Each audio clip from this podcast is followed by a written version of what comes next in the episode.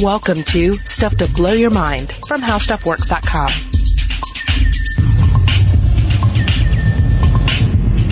Hey, welcome to Stuff to Blow Your Mind. My name is Robert Lamb. And I'm Julie Douglas. Julie, here's a, here's a question for you just to, to lead into today's episode. Do we live in a user-fits-all world?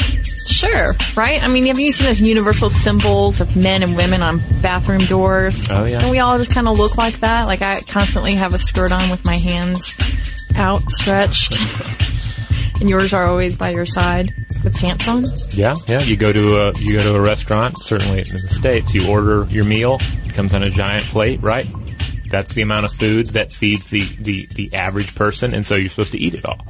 Right. Yeah. Everybody wants that giant plate of food. Actually, I was uh, at a restaurant not too long ago, and there was a British woman next to me, and she started just talking about how terrible it is in the United States, like the giant portions. And I had never really thought about it because I'm so used to that restaurant dining, and I thought she's right. Yeah, they bring you out a bowl of something, and it's it's it should be in the middle of a table uh, with a family of four or five uh, uh, dining on it. But no, instead it's your your personal trough of food. Yeah, it's the United States one size fits all meal just for you. And that's where it gets into this idea of, of, um, this kind of like, what is average? This question of, is there really an average? And this bell curve that we have all been introduced to in primary school, elementary school, and onward tends to kind of rule our lives even after we've left school Right. and we're going to look at we're going to look into this idea today this this myth of average Yeah, if you want to imagine uh, the bell curve here, um, and certainly we're going to have varying degrees of familiarity with this, uh, but uh, it's basically looks like a bell. It's a it's a it's a it's a line, and then the line is going sort of flat, and then it curves up, and then it curves back down again. And the idea here is that uh, is that on a performance standpoint, as far as the, the statistics of performance, the idea is that you have a very small group that is underperforming, that's at the very bottom, and then you have a, a small group that is just really performing at a high level, and they're at the top, and then you have this larger group in the middle, and they that is the the realm of the average. yes. Um, bell curves are normal probability distributions. And that's what i think is interesting about this probability because we take this kind of distribution and we use them in real world scenarios which we'll talk about in a second but what you just just described is this idea that we have an equivalent number of people above and below average and that there's a very small number of people who are two standard deviations above and below the average. So if you're thinking about that plotted out on that line, that bell curve, mm-hmm. then those those outliers would be the people who are super high achievers and people who are at the very low ends of achievement. Yeah. So like from a, from a corporate standpoint, uh, most of your company is going to be in the middle. That's where most of your money and resources are going just because that's where the most people are. But that small percentage at the top, those are the ones that are, that, that there's, there's really a lot of potential for. Those are the ones that are really bringing innovative ideas and high performance to the table. And then that, the, the, the bottom, the outlier, outliers at the very bottom, uh, those are the ones that you're going to want to cut, uh, and, and regularly cut those. That's the slack that you want to get rid of to tighten up the rope. Yeah, indeed. And we use this again. This is a just a probability distri- distribution in these real world scenarios to decide how well children are learning, which dictates how and what they learn. We use it to assess workplace performance and dole out raises, and that's where it becomes sort of like, hmm, let's let's look at this model a little bit closer because we have now reverse engineered a budget based on the bell curve. Right. And it could be that the bell curve is quite off. In fact, research conducted in 2011 and 2012 by Ernest O'Bo- O'Boyle Jr. and Herman Aguinis examined the performance of more than 630,000 people involved in four areas of human performance. Academics writing, uh, so writing papers, athletes at the professional and collegiate levels, politicians, and entertainers. And they found that performance in 94% of these groups did not follow a normal distribution, did not follow the bell curve. Uh, rather, those groups fell into what is called a power law distribution. And according to a Forbes magazine article, The Myth of the Bell Curve, This power law distribution is also known as a long tail because it, we're looking at a picture of it right now. If you think about um, a rectangle and one side of that rectangle being a sort of tail, that's more of the distribution they say that is in keeping with what is really going on. That's reflecting reality. And they say that most people fall below the mean and roughly 10 to 15% of the population are above the average and often far above the average. And a large population are slightly below average and a small group are far below average. So they say that this idea of average is actually pretty meaningless when you think about what's happening in real time. Yeah, and I mean it's even it's even worse than meaningless when you start uh, looking at the idea that that rather than describing how we perform and and really being a telling model of, uh, of human behavior and human potential, the bell curve might actually be constraining our performance. That we're creating, that we're taking the statistical model of human behavior and trying to shoehorn our actual behavior into it. Yeah, I mean, because think about a company or a classroom, and let's say that the the company classrooms um, they're full of hyper performers. Mm-hmm. Okay, let's say 19 out of the 20 kids, the, the, like they're performing at crazy rates. Okay, right they are still going to be graded on the bell curve. Uh, let's say that 19 of the 20 employees at a workplace are hyper performers. They're still going to, their raises, their performance are still going to be doled out based on the bell curve because again, that budget has been reverse engineered. So there's only a certain amount of money and percentages that are going to be distributed across that performance. So a lot of people lose out in those scenarios. Yeah, I mean, basically it's saying here is a model for what performance should look like. If you don't recognize that model in the group that you're judging, then you must be making a mistake. So even in that group of high performers uh, uh, at a company, you end up having to rate high, some high performers as average and and some average uh, performers as uh, as low performers, and you and that's just going to end up hurting morale. Yeah. And, and driving away talented individuals. Yeah, which is not to say that the idea of universal design, which is basically what we're talking about here when we talk about a bell curve model, isn't helpful because it is, right? When you talk about universal design in the ways that our streets are laid out, right? Yeah. Or even, um, like kitchen utensils that are made for any size hand, not just a giant hand or a small hand. Um, but it's not so great when you actually talk about the individual him or herself and you have companies, institutions, education, um, trying to mandate a sort of universal paradigm to place over it. And so this brings us to a new idea, to a new movement, a kind of a revolutionary approach, and that is to to ban the average, to to throw the idea of the average out, to say, hey, this institutional model should not, is false and should not dictate how we organize our lives and our industries and our educational system. Yeah, and the biggest proponent of this idea of this ban the average is Todd Rose, who's a faculty member at Harvard Graduate School of Education. He talked about how in 1952 the U.S. Air Force had a problem. They had really good pilots flying better planes, all this money that they had sunk into better planes, but they were getting uh, worse results and they didn't know why. And finally, they figured out that it had to deal with the design of the cockpit, which was designed based on the average man. And they had an Air Force researcher by the name of Gilbert Daniels who conducted a study and found that none, absolutely zero of the 4,000 pilots were average on all of the 10 dimensions of size that he measured on them. We're talking about height, shoulders, chest, waist, hips, legs, uh, their reach, right? Mm-hmm. Uh, torso, neck, and thighs. And he proved that there was no such thing as an average pilot, but that they have a jagged size profile. So no one is the same on every single dimension. And just because, let's say, you might be the average height, it doesn't mean that you're the average weight or you have the average torso length.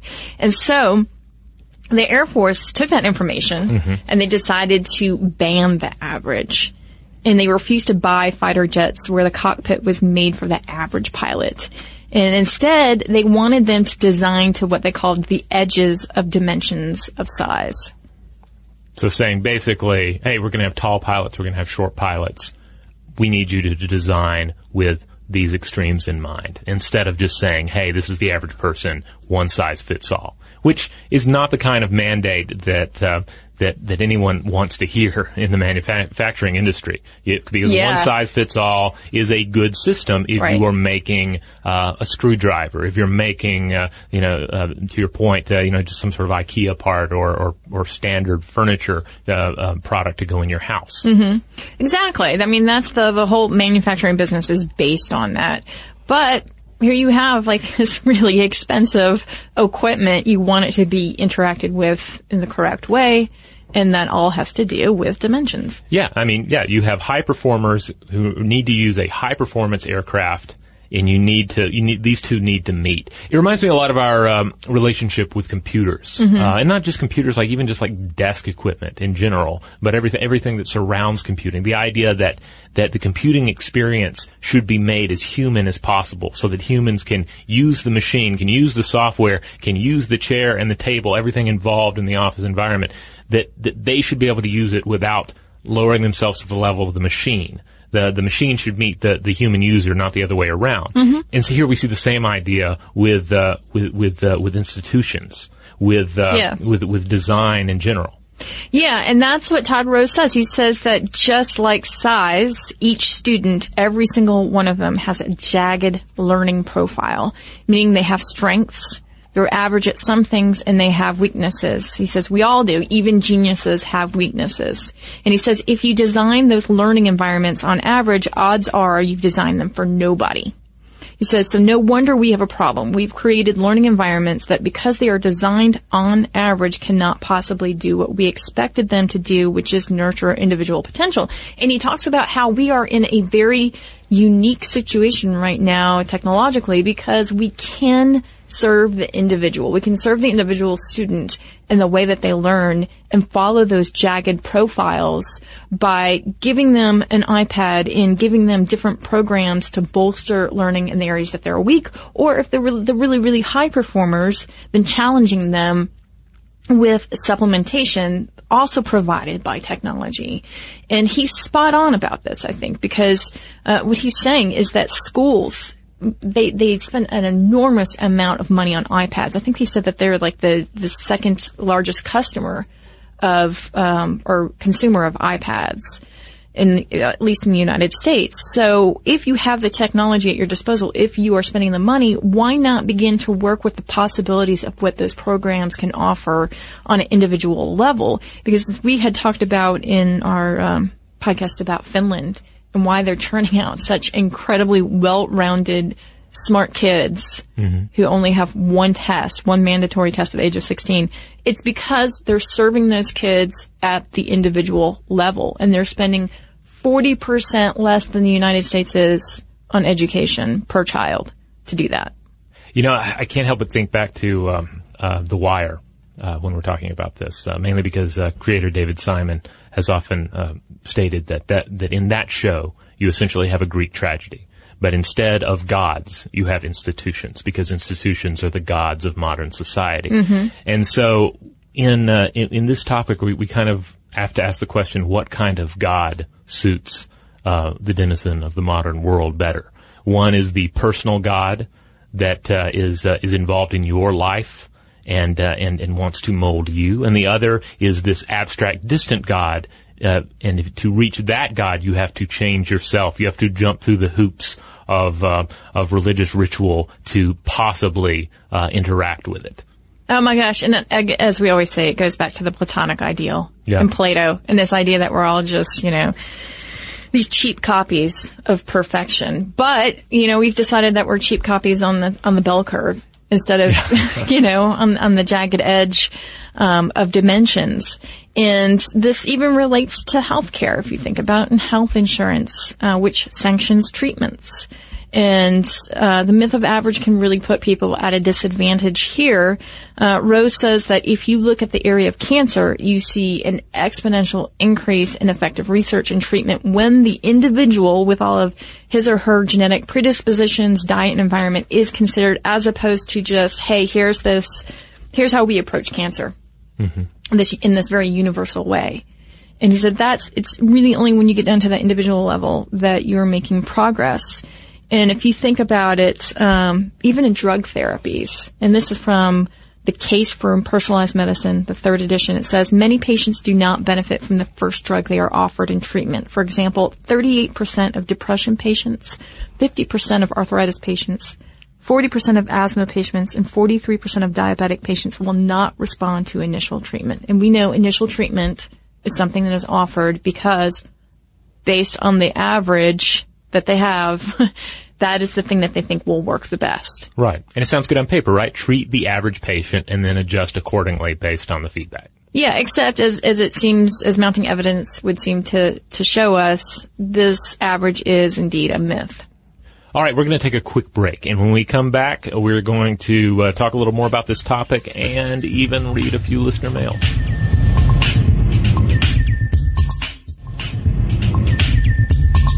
Hey, we're back, and we're of course talking about the myth of average. We're talking about what happens when you have these have an institutional model of uh, of human performance, and then you start trying to live your life and and have the whole culture work around those models, and the and the the growing uh, revelation that this average person that everything is centered around doesn't really exist yeah, and the thing too is that this system has just completely permeated culture, right? Yes. It's uh, it's systemic. It's there. It's there to stay. It would seem. So Todd Rose, one of one of the things that he really wants to do is to try to take this apart a bit and look more toward the individual talent method. And he has something called the variability project. And his idea is that you have this, uh, you know, this system in place for 150 years based on averages, trying to understand individuals and you have to now take this information about the myth of average and try to rework it. And so he says there are three broad challenges, data, models, and the nature of science to address the science of the individual reaching its full potential in all different fields. So what he's doing may seem a little bit pie in the sky right now because it's, it's, uh, I say that only because again, it's very systemic. This, mm-hmm. this, um, this average idea and bell curve that's in place. So that's, there's so many different fields that he has to try to get into and influence. That being said, he and his organization are starting to provide papers on the topic and really trying to educate people on why uh, why this is sort of erroneous thinking and how you can get to students, to workers, um, to healthcare treatments in a much more effective way. You know, and just, just to go back to Aguinis uh, for a second, one of the authors on that 2011-2012 study, um, he described uh, the bell curve as as possibly uh, being accurate in describing human performance in the presence of an external constraint, uh, such as an assembly line. Okay, mm-hmm. you have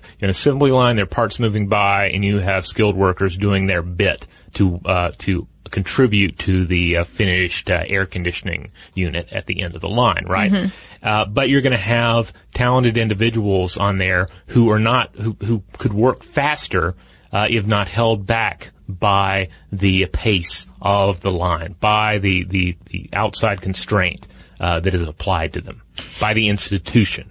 Yeah, and it's really the institution is key here, and it's interesting to think about this because you're thinking, oh, okay, this is this is about manufacturing, right? Mm-hmm. Could this possibly apply to sort of like the creme de la creme of higher education? Could Ivy Leagues be a kind of assembly line?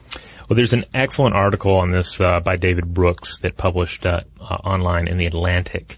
Of course, it's the Atlantic, so it's it's really long, but very thorough breakdown of uh, of the state of higher education, especially as as it relates to Ivy leagues. For instance, he argues that uh, that that right now we kind of have the convergence of of two models. There's the older model where to get into an Ivy League school you had to be somebody, a very uh, you know uh, class based model. Mm-hmm. You had to have the clout to get in, and then you have the newer model of to, to get into a, a, a, an Ivy League school to get into to be be a high achiever in society. You had to be an overachiever. You had to just work and work and work. You had to you be know? the right person. Yeah, you had to be the right person as opposed to the uh, being from the right class. So they end up in this environment where they're just uh, they're just performing at a high level all the time. They're expected and expecting themselves to just knock it out of the park, assignment after assignment, uh, project after project, uh, just domino after domino, right? And uh, as uh, as as Brooks says in the piece, he says, "quote Learning is supposed to be about falling down and getting up again until you do it right. But in an academic culture that demands constant achievement, failures seem so perilous that the best and brightest often spend their young years in terrariums of excellence. Uh, and this is what uh, author uh, William Deresiewicz, who's a former uh, professor of English at Yale, uh, terms a violent aversion to risk. So you you can imagine where you where an institution like this would produce an individual that could go on to achieve great things within a similar institution. You know, the right kind of uh, uh, financial firm, et cetera, where there again are uh, are these dominoes to knock down one after the other. But that kind of uh, individual, that kind of thinking that's been, in a sense, institutionalized by uh, the the Ivy League system, is not going to perform well in other areas of society. Yeah, uh, Deresiewicz, uh, he, he has a book called Excellent Sheep, and he says that uh, the Ivy League is churning out students who are super people, alien species. I don't think that one's fair. Uh, and bionic hamsters. I, mean, this this is rough stuff here. Um, but again, I, I think Bionic Hamster matches up with some people I've met that would fit that mold. bionic hamster. It's kind of awesome in a way. Yeah, yeah. I'm going to put that on my resume. I'm not. As long as they have a um, wheel, they're good to go. There you go. And he says, as you said, the system manufactures students who are smart and talented and driven, but they're also anxious, timid, and lost with little intellectual curiosity and stunted sense of purpose, trapped in a bubble of privilege, heading meekly in the same direction, great at what they're doing, but no idea why they're doing it. And so I think it kind of goes back down to that whole individual versus universal level because at the individual level, as Brooks has said, there is failure. You must fail. You must fail and get up and do it again in order to learn and find purpose. But at the universal level and at the university level, there is only success. That is what the, the, the big push is, right? Just to succeed and not to individualize the content that you are, are taking in. So you could even say that it's just all about regurgitation as opposed to percolating on something, permeating your worldview and figuring it out for yourself. What does it matter to you as a person? So again, I, I can't help but come back to that uh, to David Simon's uh, bit about institutions as gods and this uh, this idea that we, we don't want that distant God that requires us to jump through hoops and jump through ritual. We we want this institutional God that uh, that sees us as an individual. Yeah, and I find actually a lot of comfort in this idea of the myth of the average because, you know, too often I think we we hear this statistic of you fall into this category and that category and we're so completely categorized and labeled that we don't necessarily follow the individual path for ourselves. And I think this is a very subconscious thing. In fact, I think all of us, if you, if you thought to yourself for a moment, do I subconsciously seed myself to a kind of average out there or an idea of what is average? Um, I think all of us would probably say, yeah, there's a certain sort of standard that I hold myself to. And the, you know, I guess the idea is that that standard is built of myths, right? Right. So it's very interesting to look at it that way. And I even think about some of the science reporting that we do sometimes because, you know, we're creating these narratives and these stories about what's happening and how we move through the world and why we do what we do. But you can't even just take one study or, you know, one certain aspect of it and say that this is a universal truth. It's just sort of coloring the perception of of a greater narrative of what's going on. And I think sometimes it, it just it's so easy for us to want to take that easy, simple structure, that bell curve, and apply it to our life and get that answer now. Indeed, indeed, uh, there's a certain comfort in that. To be Yeah. sure. I mean, who, have you ever met someone who said, I, I'd like to be a statistic? I would like to be representative of a statistic. I feel like I have heard people make that uh, that plea uh, when it's beneficial to be a statistic. That is true. Yeah. That is true. But, you know, most of us don't want to be treated like a statistic, No. right? Yeah, like I say, I think most people want that, that they don't want the impersonal institutional God, they want the personal one. And that ultimately is the, the model that makes the most sense in terms of meeting the individual, in terms of getting the most out of the individual, uh, you know, as far as performance goes, and just how we work as human beings. Indeed. And especially when you look at it, these in larger constructs like education or healthcare or corporations, it really does begin to matter to, again, the individual. Exactly. All right. Well, on that note, uh, I'm going to call over the robot here, and we're going to just do going to do uh, a couple of uh, quick listener mails. All right, this one comes to us from Peter Cron, who is a longtime listener of the show uh, and uh, runs the record, label uh, King Deluxe. Uh, so he has some stuff here to add in about happiness, uh, and I, I, mentioned the record label stuff because it kind of plays into what he's talking about here. He says, "I just listened to the Happiness podcast, uh, the Mathematics of Happiness, and couldn't stop thinking about this dichotomy between short-term and long-term happy. so now I thought I'd comment a bit. what you were saying about lowering expectations and yet shooting for the moon." Both make sense, but they're at odds with each other. I think you guys nailed it on the head with being realistic about things. Although maybe there's two layers, one super, super ambitious layer of expectations and another base level. I think though they tie together. What long-term satisfaction uh, is often based upon with, for example, big art projects is peer review. You can try to create something truly grand and in the back or front of your mind expect people to wow over it the second it's released to the public. But then in execution, it gets watered down over and over until it barely resembles what one set out to make or it just evolved. You no longer expect the same reaction. In fact, sometimes artists end up hating it at the point of release, in part because of overexposure, but also because they felt like they swung and missed. But then the reaction far surpasses the new expectations and the artist starts feeling great about their work and build warm memories about the overall experience. In other words, it's complicated. well, and it just reminded me of, of when we talked about memory and the role of memory and taking that memory out and reframing that memory. And so when you talk about the long term, you are talking about long term memory in that sort of 2020 hindsight. So happiness becomes even more complicated in that sense. Indeed, yeah. I mean, as we as we we really you know try to drive home in that that episode, and uh, in other episodes where we've talked about happiness and and finding you know some level of uh, equanimity in your life. It's it's difficult because it's our life is not one constant state; it's one state after the other. It's this uh, up and down. That's our T-shirt. Yeah. Happiness. Period. It's difficult. All right, this one comes to us from Brian. Brian writes in and says, Hey, I just listened to your podcast over breakfast, as is my custom, uh, when I was thinking about adult lullabies and how we seem to prefer ones that feature morbidity. I was instantly reminded of the podcast Welcome to Night Vale, in which the silky voiced Cecil soothingly explains the bizarre and often horrifying news that occurs in the fictional town of Night Vale. While I myself don't listen to it while falling asleep for fear of missing anything in the story, I know that a great many of my friends do. They claim it helps them greatly. Anyway, if you're not familiar with Welcome to Night Vale, I highly suggest you check it out. I suspect Robert in particular would be fond of it. Keep up the great work. Uh, I love that because that analogy is perfect to lullabies. Because in Night Vale, they really, I mean, he Cecil was talking about these horrific events, yeah. which again are told in this just lullaby, hushing voice, and it really sort of ramps up the creepiness. But also, there you go. I mean, that's the same thing that lullabies are doing when we sing this into little infants' ears, right? Mm-hmm about, you know, their, their cradle rocking over and them spilling out.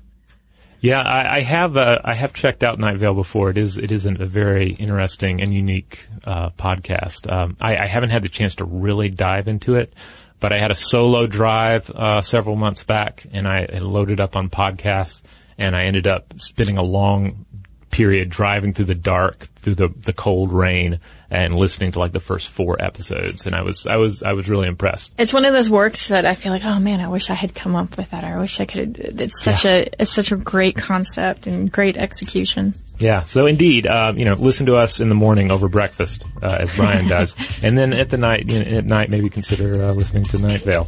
All right, so there you have it. Um, hey, you want to check out more episodes? You want to check out the that uh, the surgical wings thing we just mentioned here?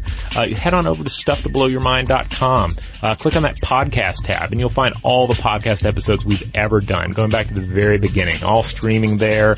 Uh, many of the more recent ones also include uh, art and links out to uh, related content on our site and elsewhere.